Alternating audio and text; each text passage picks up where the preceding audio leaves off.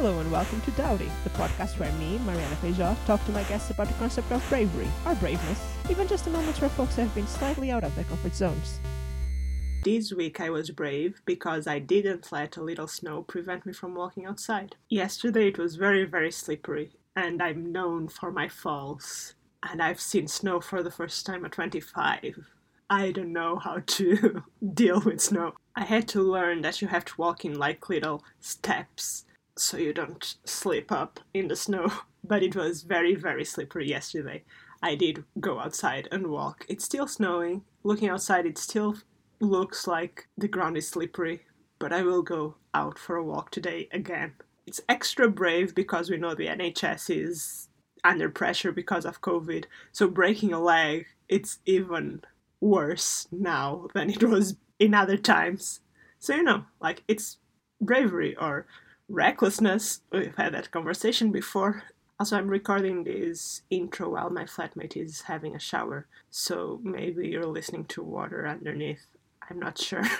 if you are, I'm sorry, but I want to get the podcast edited and uploaded now, so I'm not waiting for her to finish her shower. Also, something happened with my podcast files.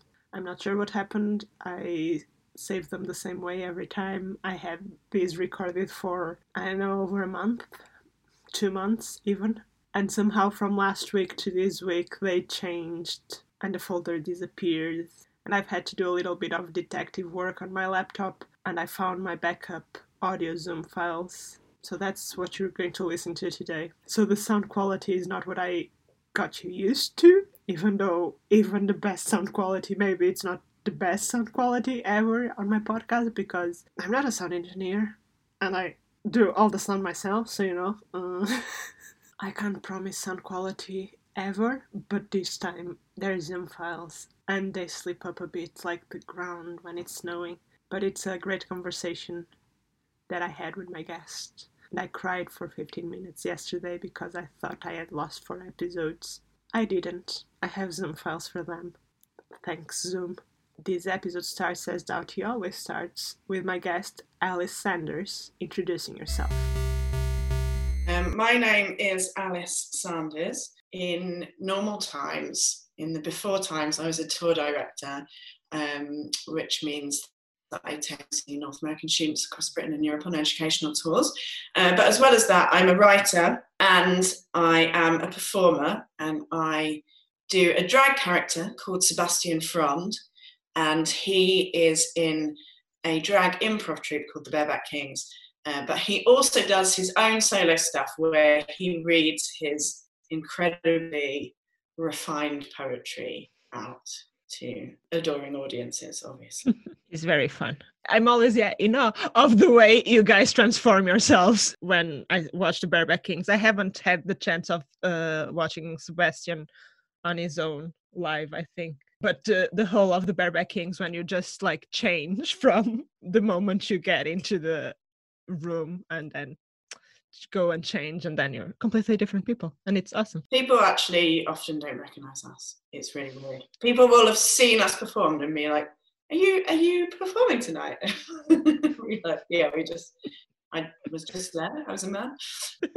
I think people look for easy cues, don't they? I mean, obviously, people know that we're in drag. And actually, our drag was quite bad when we first started, but I feel that it has improved.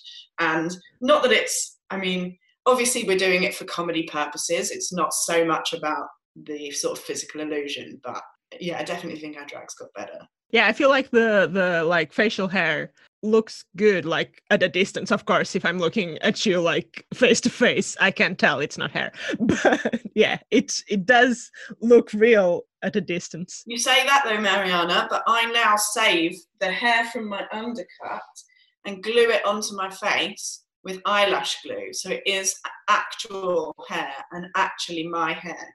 So i have little bags and boxes around of of like yeah it's really creepy. I'm just like imagining if like anyone has to get into your house for any reason and just look in the covers and they'll just find hair. It's like what's happening?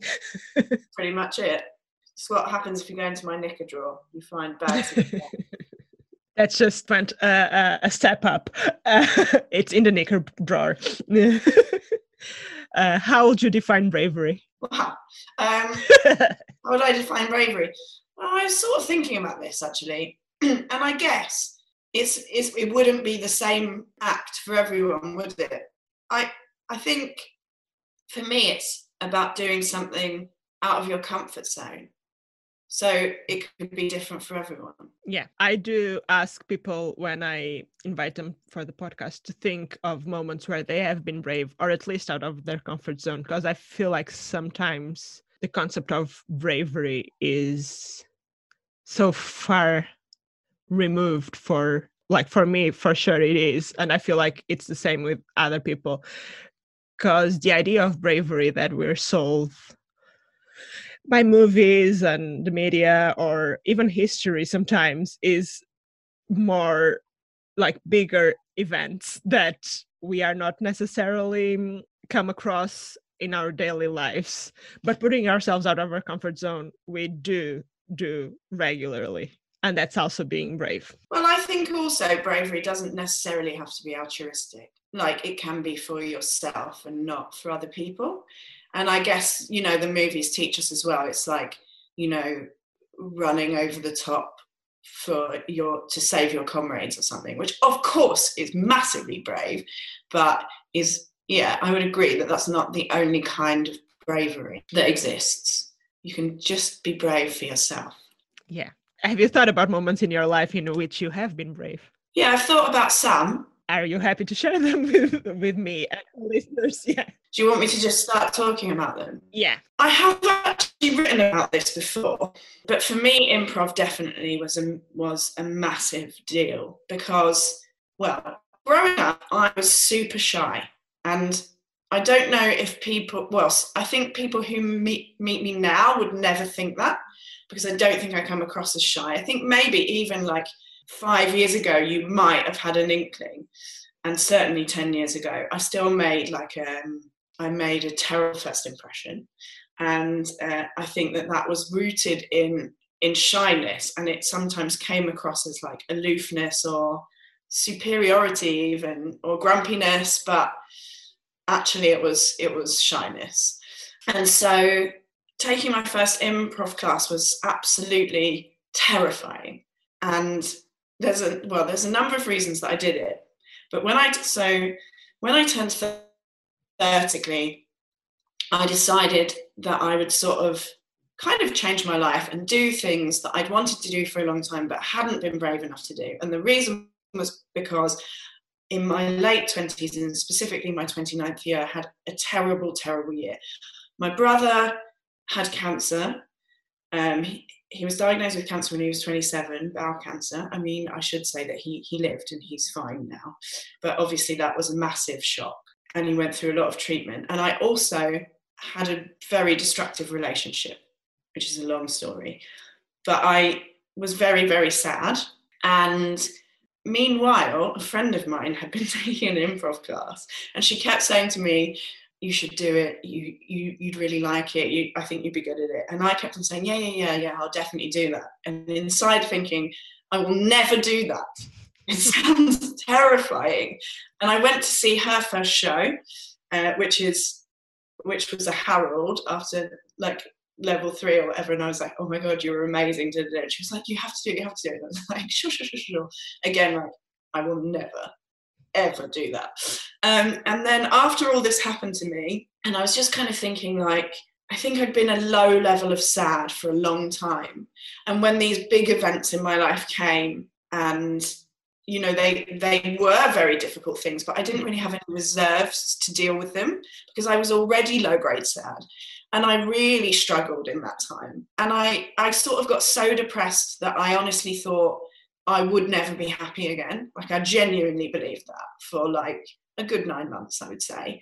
And obviously, when when you're 27, your mother is that sick, you kind of think maybe I won't have all the time in the world, you know.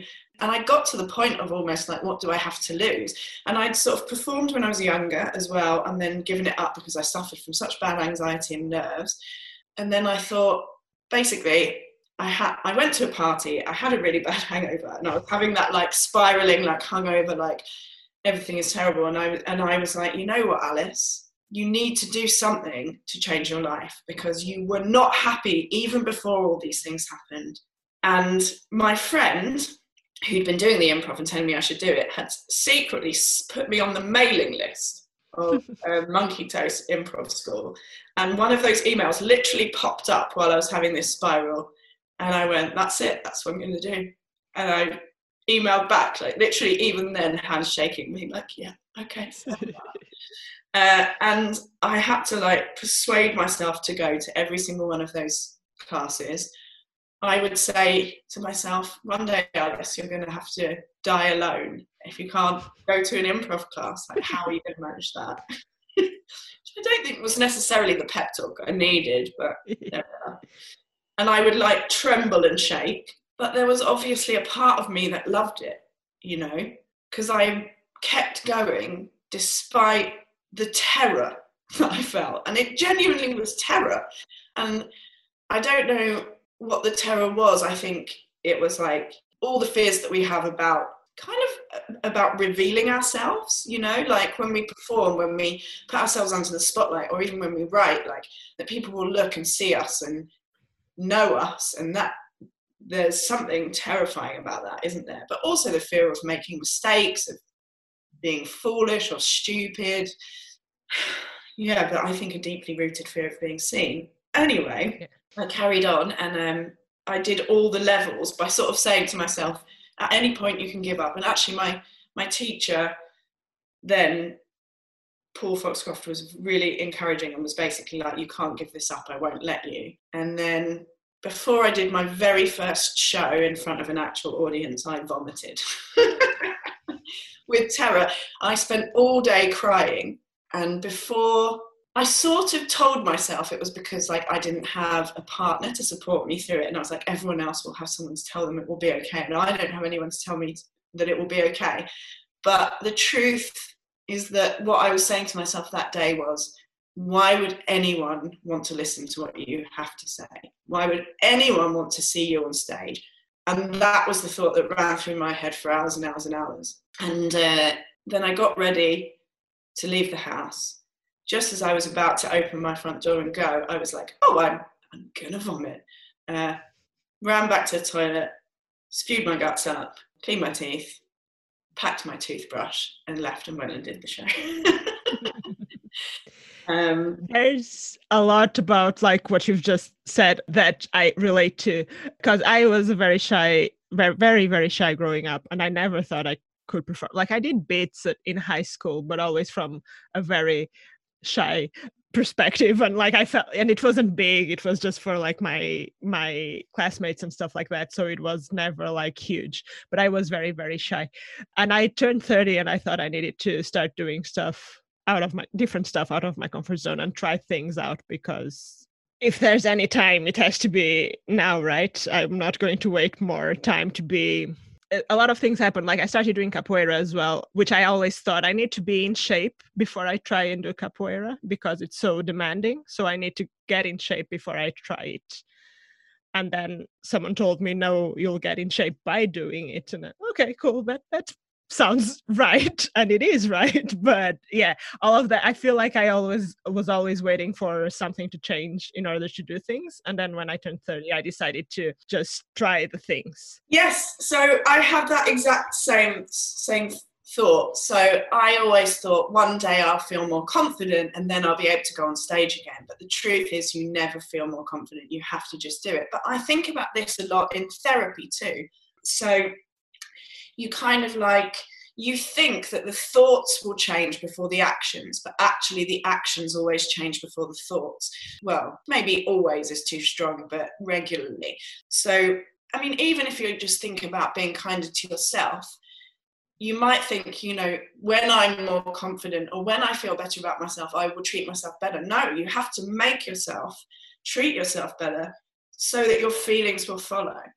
And the same in improving anything like relationships with other people it's like when i feel ready i'll open up or like i can be kind to this person no you just have to do it and then the feelings follow and the pattern and it becomes like more of a, a thing you're able to do or that you do just automatically but I absolutely know exactly what you mean. This this sort of like misguided notion that you'll f- feel ready or you'll get more fit before you do the thing, yeah. which is not true. You just have to do it. Uh, I also like I felt ner- nervous like when I started doing improv, and for some reason, like in the first class, I did very well, and people laughed, and that made me keep going from that the memory of that first class.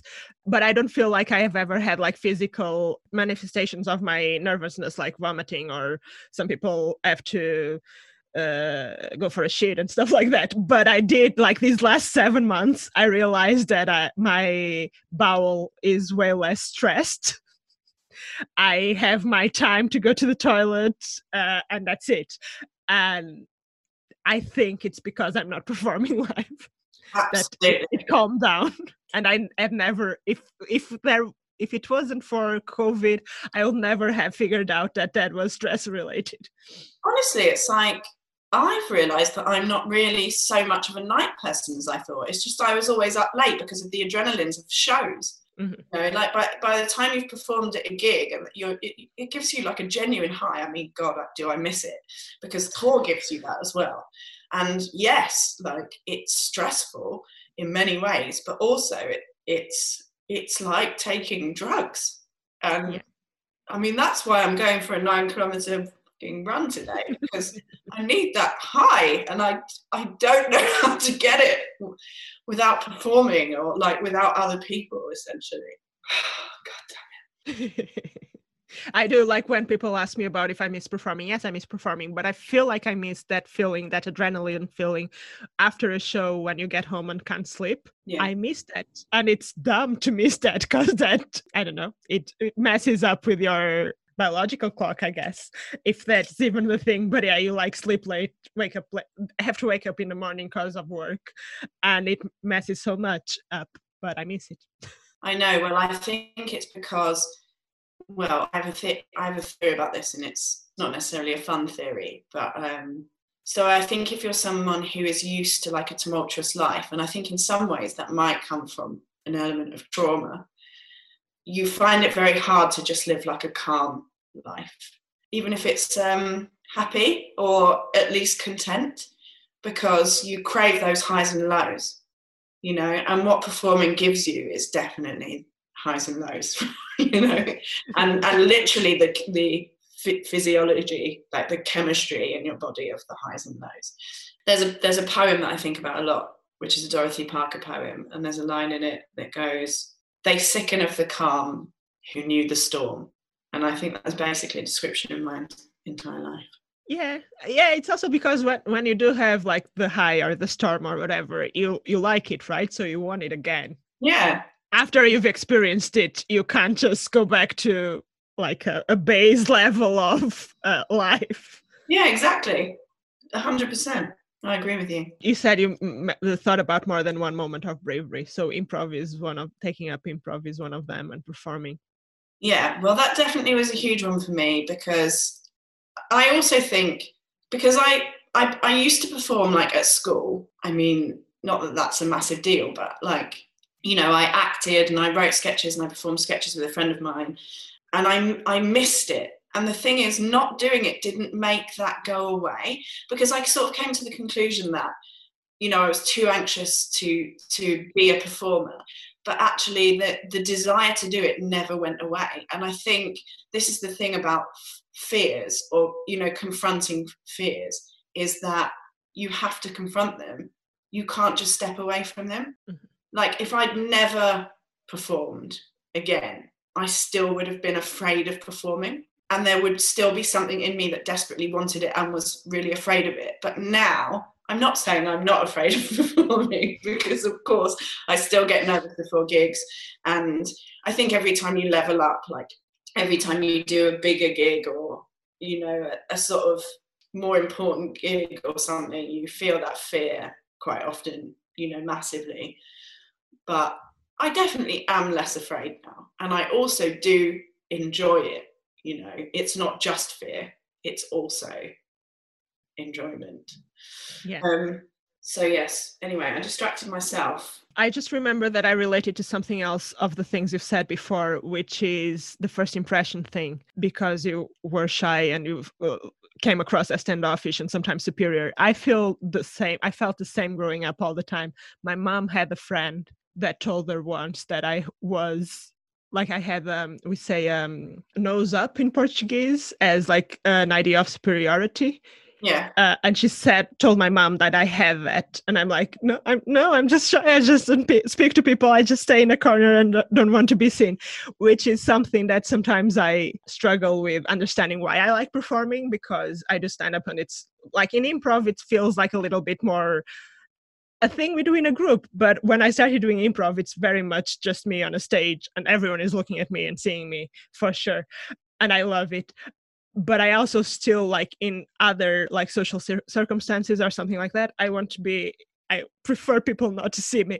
And that's why i think i like love photography as well because i can be behind a camera. And that's like something that makes people not see me sometimes and i like that uh, but i also love being seen on stage so it's a very like paradoxical thing who am i uh, what do I want? It's paradoxical though, because I think when you're on stage, I mean, especially with stand up, because obviously stand up's crafted, you know, it's pre planned, mm. but not just pre planned, it's honed. Um, I mean, obviously, I know that you have to do new material and stuff sometimes, but basically, you're in a position of power there. So you are like, and even as an improviser, like, you are letting yourself be seen, but you're in control ultimately because the stage gives you power. Like basically, the stage gives you status, and of course, you can lose it if you do badly. If you have a bad gig, you know, you you you gradually you lose that respect and whatever from the audience, and we've all been there. But basically, when you're on the stage, what the audience is saying is like, we trust you now. We respect you to make us laugh or to entertain us or to take us on a journey or whatever and you get to do it all your way, which is easier than I don't know, normal social interaction where you're not in control of everything that mm-hmm. happens, where someone else, you know, suddenly say something you don't expect or interject with a funnier joke or, you know, or like ask you a question you don't want to answer or whatever, you know. And being on stage isn't, you, you can reveal a lot about yourself without it really being true intimacy, I think. I mean, it, it's definitely is a way of being seen, but it's obviously not the same as like an intimate relationship, is it? And also, like the stage does give you power. The stage or the um, performing space, because sometimes there's no stage. Because I feel like I give more of myself. I'm less afraid of being foolish and, and all of that that I think makes performances better. Uh, I do that a lot more when I'm actually performing on stage than, for instance, when I'm rehearsing. When I'm rehearsing, I feel like there's always like a, a line I don't cross yeah that i would have crossed on stage and it's damn because rehearsals are a safe space usual usually. Yeah no i understand. So what was your question originally? What other mo- other moments that i think yeah.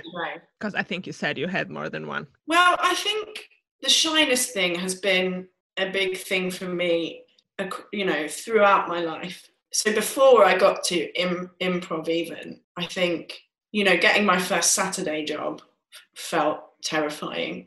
Um, having to speak to, you know, stra- members of the public, strangers, every day in the co-op, um, buying their groceries, going away to university. And I, I had a friend growing up, like one who was one of my best friends, who was very confident, at least externally, and very gregarious and outgoing. And basically, I would always make her ask for things in shops or pub Make her. I mean, she she agreed, you know. Um, but she would like order our drinks or like speak on the phone and da da da. And I kind of realized that I had to not go to university with her. Otherwise, I would rely on her too much. And I had to learn to do those things myself. Otherwise, I would be weird. Do you know what I mean? Like. I would be not fit for life. And so I knew that I had to go to a sort of a strange place and make friends by myself, which is obviously what everyone does when they go to university, really. But I was really genuinely terrified of that. And I guess so that, yeah, there's what I mean is with my shyness, there's been a lot of maybe smaller steps, you know, that have moments, smaller moments of bravery that have led to me doing something like improv and then you know now my job is leading tours. Like I literally take 45 strangers on holiday for a living. And like you can't be shy if you do that job. Mm-hmm. You know, you have to just dive in and well, A, take take the lead, but B, you know, chat to everyone and be friendly-ish at least.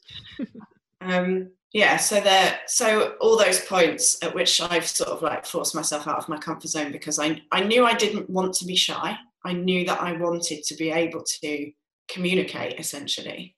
And so I've always did things to kind of like force myself out of it a bit. And I almost think it's cured. Like I genuinely like I know like, maybe you shouldn't think of it in that way, but like I actually don't think I'm a shy person anymore. I have my moments, don't get me wrong. I do I like once a year I'll have that feeling of like it's almost like being locked in a jail where you can't say anything. You're just like, oh my God, I feel really self conscious and awful. But in general, I actually don't feel shy anymore. That's good. I still do. Like uh, whenever there's a group of people chatting and I want to go in, I can't. I feel that thing that that I had never heard it described, but uh, it feels like a jail, and you want to talk and you can't, and yeah. everyone around you is talking and you, uh, I can't. Yeah, I still feel that, and I still feel like a lot of people think I'm not friendly. And I but it's not on purpose. I want to be friendly. I'm just like weird. I know. Well, my my friend once said of me, Alice Sanders makes an excellent fifth impression.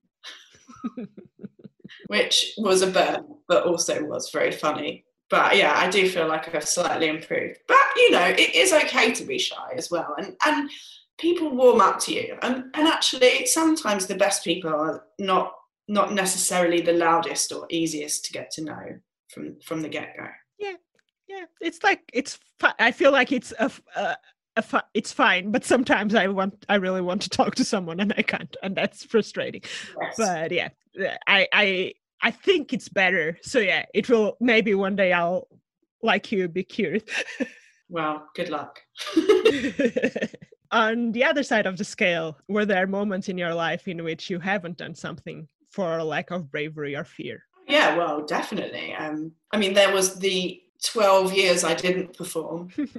and I definitely was one of those people that sat, that, that not always, but I think I had a bit of that when I went to gigs and stuff. I'd be like, I'm as funny as this person. You know, I could do that. And I had a bit of an attitude. But the thing is, I didn't do it. And that is the key difference, isn't it? Like if you think you are funny and you could do stand up or improv, then you should do it because you don't know how hard it is until you take those risks. If you think you can write a novel, then sit down and write a novel. Because the biggest difference between someone who's written a novel and someone who hasn't is that someone sat down and slogged their guts out to write it and to be good at it. And same with you know performing. And i think you know what? Doing comedy and and also writing like standing up and being seen has actually given me if anything an even greater appreciation of the arts because i know how hard it is. Mm-hmm. and i know how hard it is to make anything to create to have the courage of your convictions to put in the hard work and then how terrifying it is to, to put it into the world and say like i did that you know and i think it means something. It's very easy to be a critic. Like i did for a long time from the shadows. Also i think for a long time i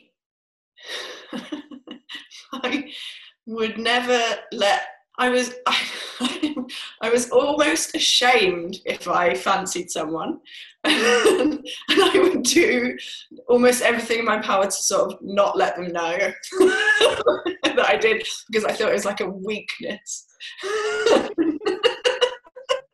like, have you ever been at a party and there's someone there you really fancy and you're almost like stubbornly don't talk to them because you're like, fuck you, I won't show you that I like you.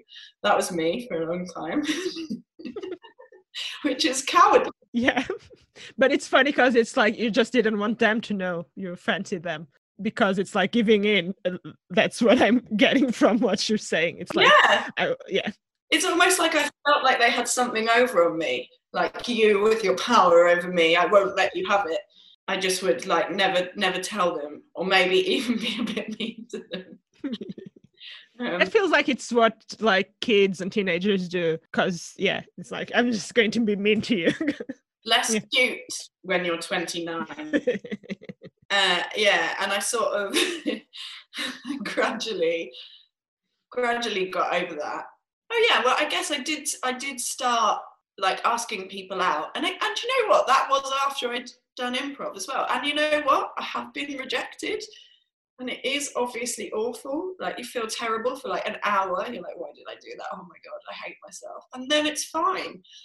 Because you just it's another thing you have to learn. Like sometimes in improv you do a terrible scene. You're not funny. No one laughs. And you know what it doesn't matter the world doesn't end but also it doesn't mean that you're a terrible performer or that you should never do improv again and if you ask someone out and they say no, it doesn't mean that you don't, you know, deserve to ever go out with anyone or that no one will ever have sex with you again. It just means that that person, for whatever reason, is not feeling it right then and there, and that's totally fine. And it's kind of freeing, actually. But also, I have found that if you let people know that you are attracted to them, actually, quite often they do go for it. And that it's a much more effective way of getting to bone than not telling anyone ever. For sure. I'm I'm sure that, that it is because yeah, at least you yeah, at least you went there. So yeah, the worst thing that can happen is that they will say no. And I feel like and I'm terrible at it. So w- what I'm saying it's more it's not what I do, but I also feel like it's probably way better to get a rejection rather than keep on thinking, especially if it's someone you see regularly, keep on thinking, hmm, could this be anything? I will never know because I will never ask, but I will keep thinking, mm, maybe one day it will happen.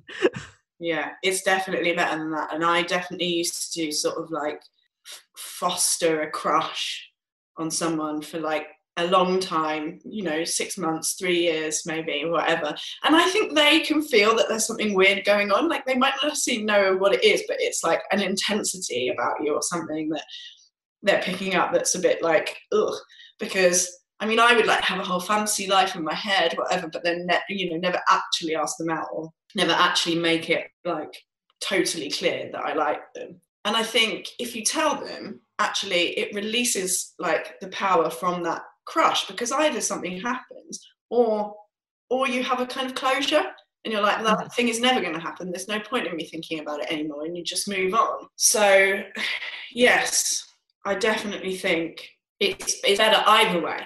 Even being rejected is kind of sometimes better than never asking. Also, oh, well, I should say, moment of bravery. I asked my girlfriend out on Twitter, and everyone goes like, in DMs? And I'm like, no, not India, on Twitter.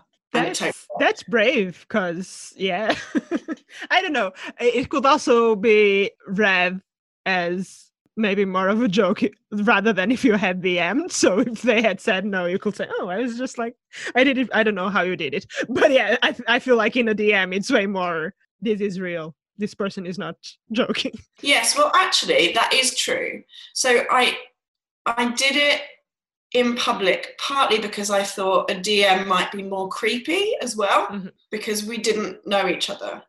Um, we had followed each other on Twitter for like five years but but we don't we didn't know each other personally and she was tweeting about bad first dates like bad virtual first dates because it was lockdown one and i kind of kept well i think she'd done it a couple of times because i'd seen it before and i was like i've always thought she was cool i should ask her out but i'd just broken up with someone like just before we went into lockdown and i was like oh maybe i'm still a bit sad maybe i'm not quite over it i won't do it yet and then she did it on pride like what would have been London Pride. And by that point, you know, I was over the other months, thing. Yeah. And also I was like, this is surely a sign, you know, like it's it's gay Christmas. Um and so uh, she did like this whole series of um, tweets about these bad first dates, some of which were like, well, kind of terrible, but also quite funny. Like one woman tried to make her watch a porno viral watch party. And I was like, oh my God. Whoa. so I I tweeted her first, just like a normal tweet saying like, oh, you know, I, am sorry, whatever, but also this is very funny. And then I was like, you know what, I'm going to do it. It's gay Christmas. And I so I tweeted her, I offer my services for a potentially not terrible first date. And I did think it's less intense and creepy if I don't go into the DMs. And also, I was like, she could sort of, if she doesn't want to, she could totally just take it as a kind of joke.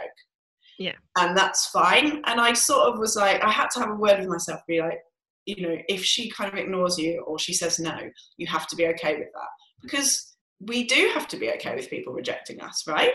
Yeah, of course, that's what consent is all about, right? It's that. But it's yeah. hard to receive a no gracefully sometimes, isn't it? Yeah. Obviously, I wouldn't force someone to go out with me, but you can also be a bit of a dick about it. I was like, you know, you have to be completely fine with it. And obviously, I did it, and then I freaked out. And I was like, why did I do that? I did it in public. Everyone could see I'm such an idiot. And about five minutes later, she re- replied saying, sold with a smiley face. And I was like, oh my God, I can't believe it worked. Amazing. So in that instance, bravery definitely paid off. And then actually, she slid into my DMs a few hours later and was like, by the way, were you serious? and I was like, exactly. You do need to confirm it because it does, like, publicly, it sounds more like a joke, but it is a nice way to, I guess, do it without feeling the dread of rejection so hard. I have been on, I've met someone recently that I've been following. We've been mutually following each other on Instagram for a long time. It was uh, purely a friendly a friend thing. It's not not nothing romantic about it. But yeah, we've just decided to text each other and meet up for a walk during lockdown. And at some point it was creepy because I've been following her for so long on Instagram that I started asking her stuff I knew from her Instagram live, but it felt like I was just a stalker who knew too much about her. And I did stop and say, uh, "I've just been following you for too long. I it's not like I'm. I just know these things about you because I've been following you on Instagram. But it's weird.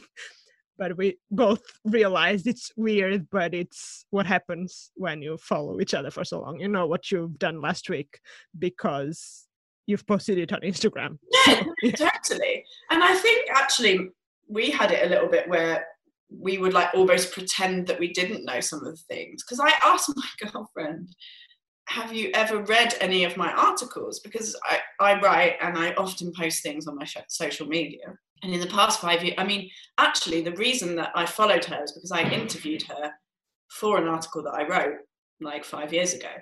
And I like I've sent her a couple of things that I I'm like quite proud of or whatever and obviously she's like, oh yeah, I like him, but I mean, you can't really say anything else, can you? But then I had to be like, have you actually ever read anything before? And then she was like, yeah, I mean, yeah, obviously, I have read your stuff. And it's like, it's weird.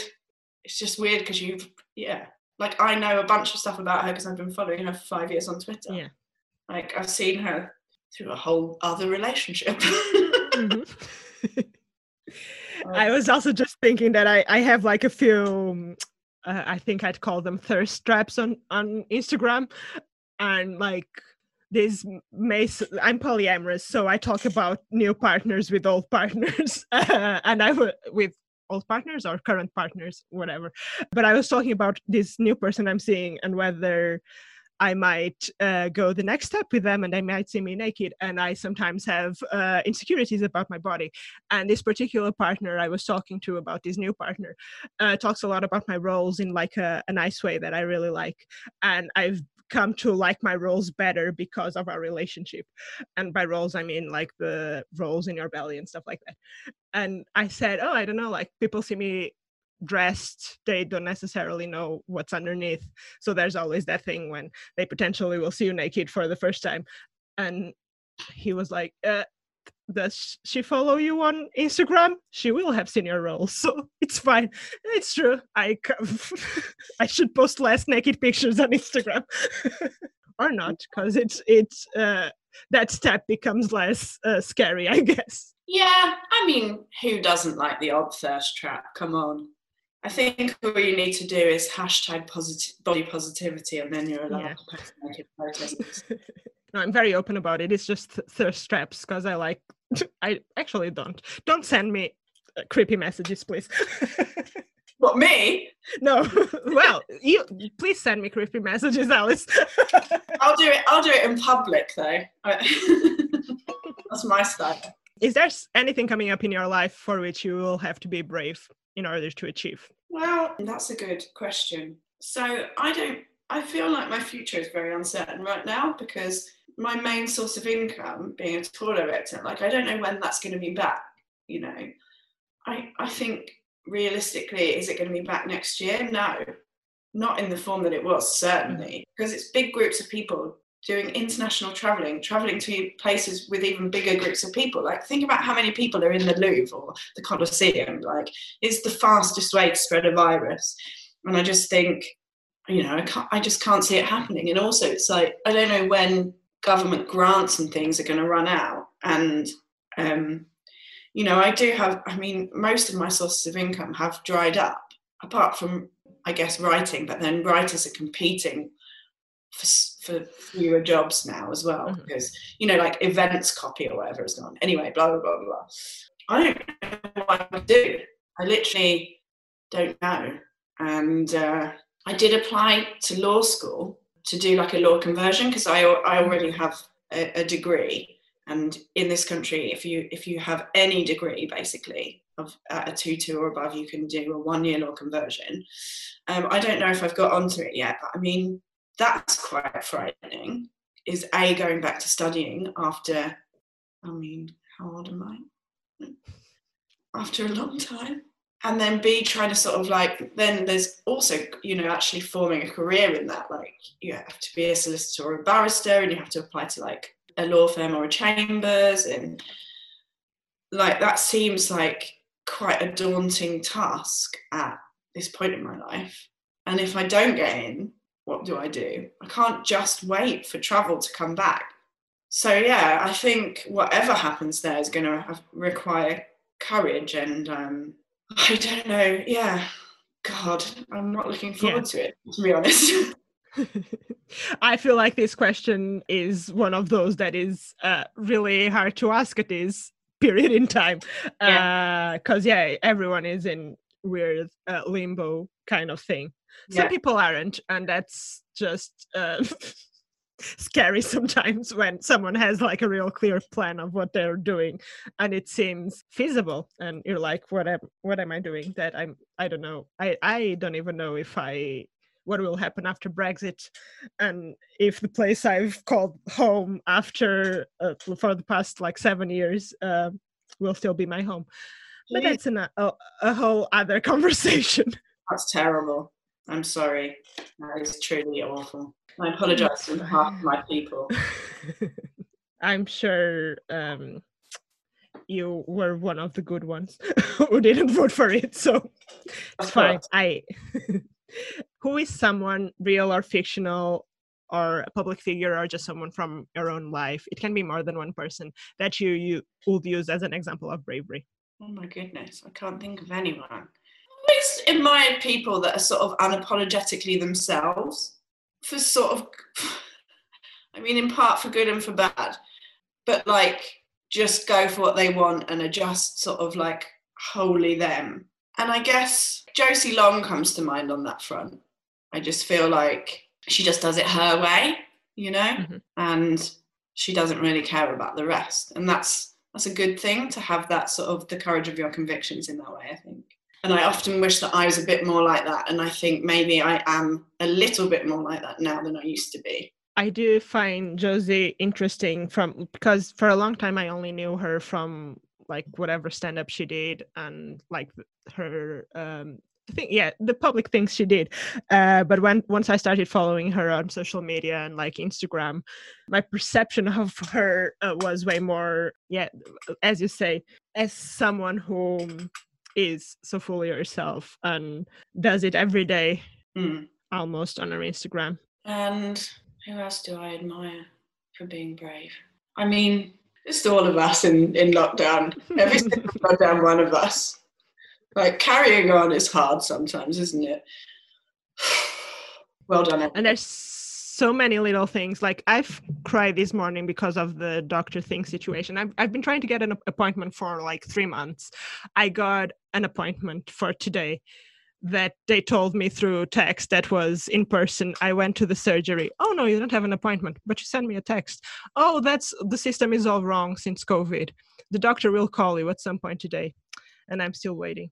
and it's like i think i'm struggling with like my contraceptive stuff and my pcos so it's not like super urgent i guess. It's just a discomfort i think but it can be more than that and i'm just waiting to for a doctor to come back to me and this is all covid related so it's so frustrating and so yeah.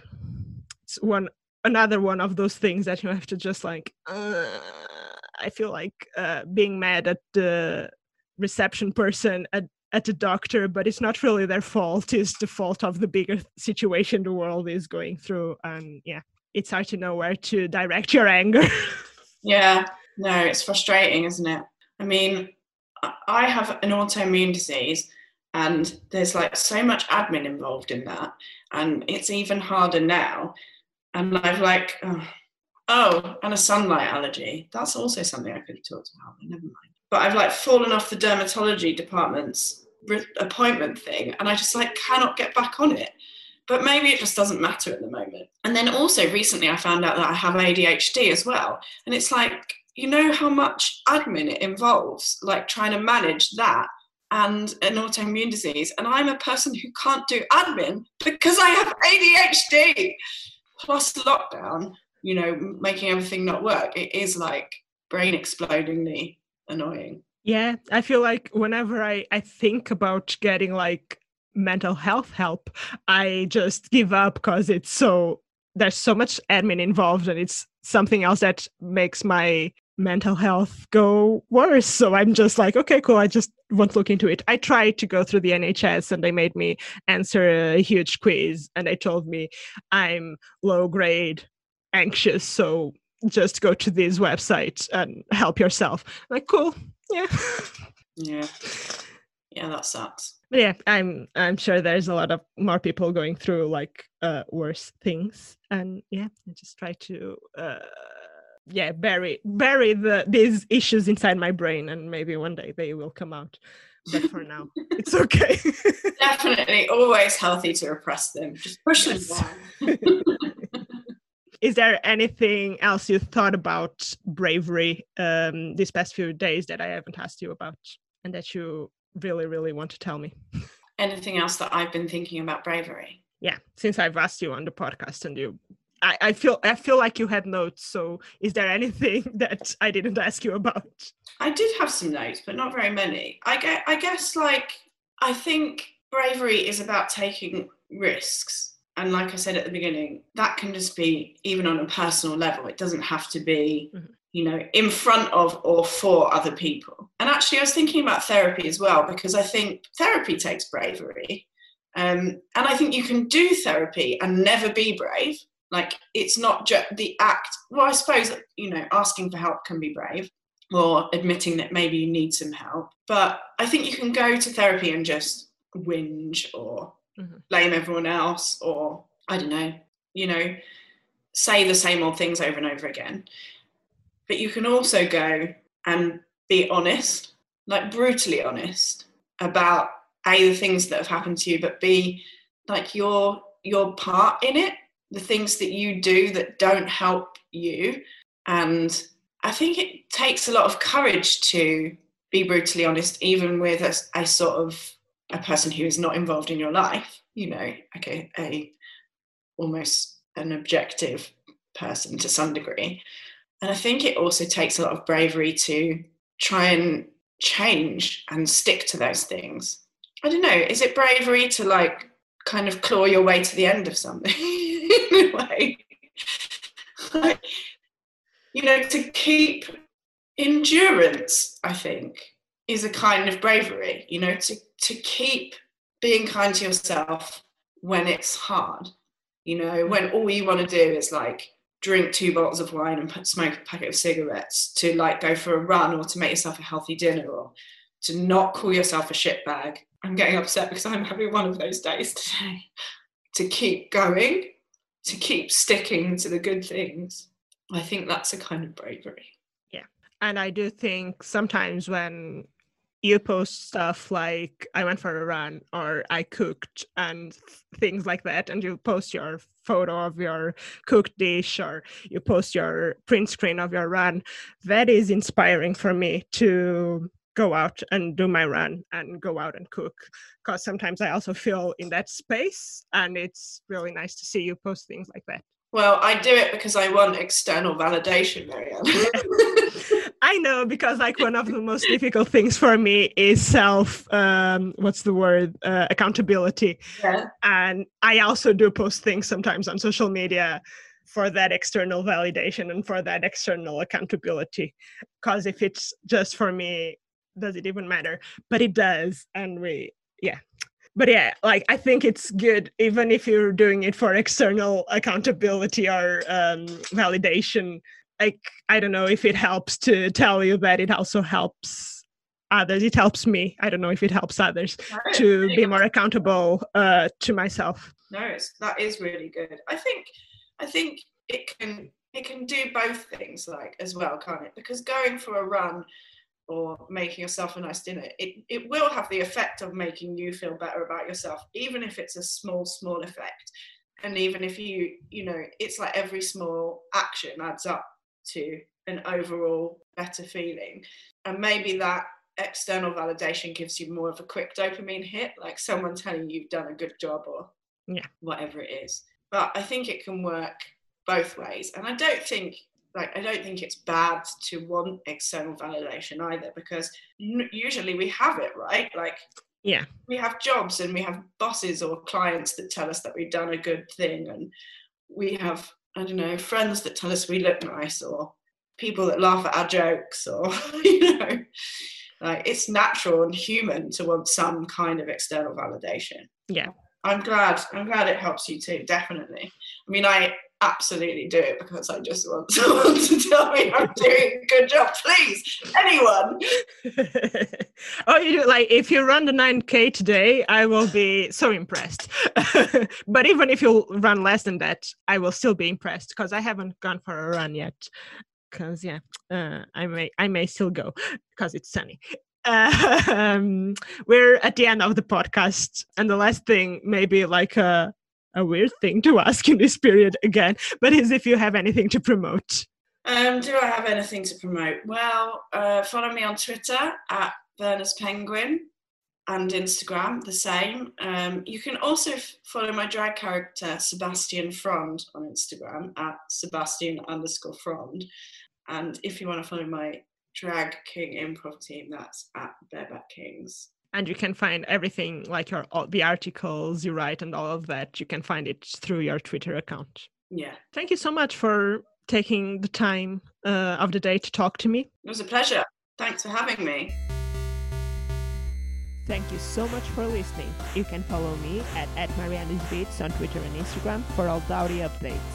As all podcasts will tell you all rates and reviews will be super welcome and do share the podcast with your friends or on your socials hashtag Doughtypod I would also like to know your picks of people who, to you, are examples of bravery.